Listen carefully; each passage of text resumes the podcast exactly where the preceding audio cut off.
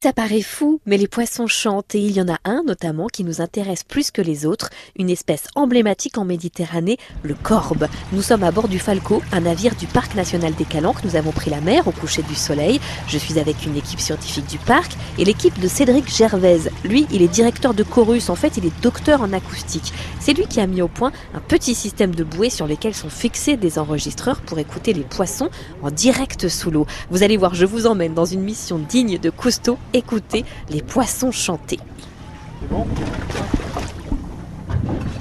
Alors là, il est 19h45. On vient de mettre la deuxième bouée à l'eau. Et donc, on est dans la zone 9, mais je sais pas. La zone 9, c'est quoi comme. Euh Alors aujourd'hui, on est à l'entrée du canyon de Cassigagne. Donc c'est un haut fond euh, où on va rechercher, tenter d'écouter des corps. C'est quoi la particularité du corps déjà euh, Physiquement, il ressemble à quoi? C'est un poisson qui est assez rond et on le reconnaît assez facilement à sa couleur bronze en fait. Moi, je l'appelle un peu la Rolls-Royce des poissons. L'idée, c'est de savoir où est-ce qu'ils sont présents aujourd'hui, euh, quelques années après la création du parc. Pourquoi c'est un poisson intéressant? Alors le corbe, c'est un poisson euh, qui, pour lequel on a un moratoire.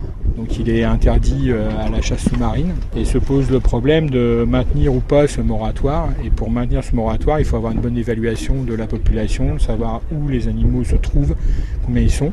Et l'acoustique euh, et l'écoute des sons que les corbeaux émettent est l'un des outils ou l'un des moyens pour euh, cartographier la présence de ces corps. Là, il est encore un peu tôt, il est 20h, donc c'est pas encore son heure maximum d'activité. Non, il commence à prendre l'apéro, il va sortir. On guette alors. Cédric, explique-moi, c'est quoi cette petite machine? Ça, c'est un enregistreur acoustique. Tu as une partie utile qui est le capteur qui est dans l'eau, qui a mis un microphone sous-marin. Puis ce signal électrique qui est une image des sons qu'on entend. Ici est numérisé. Une fois la bouée à l'eau, on sort l'enregistreur qui est relié à un casque. Silence à bord, on écoute ce qu'il se passe sous notre bateau. Qu'est-ce qu'on entend quand on met le casque sur les oreilles? Attention, plongée sous-marine. Tout ce bruit qui ressemble à de la pluie sur un velux est en fait tous les invertébrés qui recouvrent le sol. Mais quel bruit fait donc un corbe quand il chante? Va-t-on l'entendre chanter?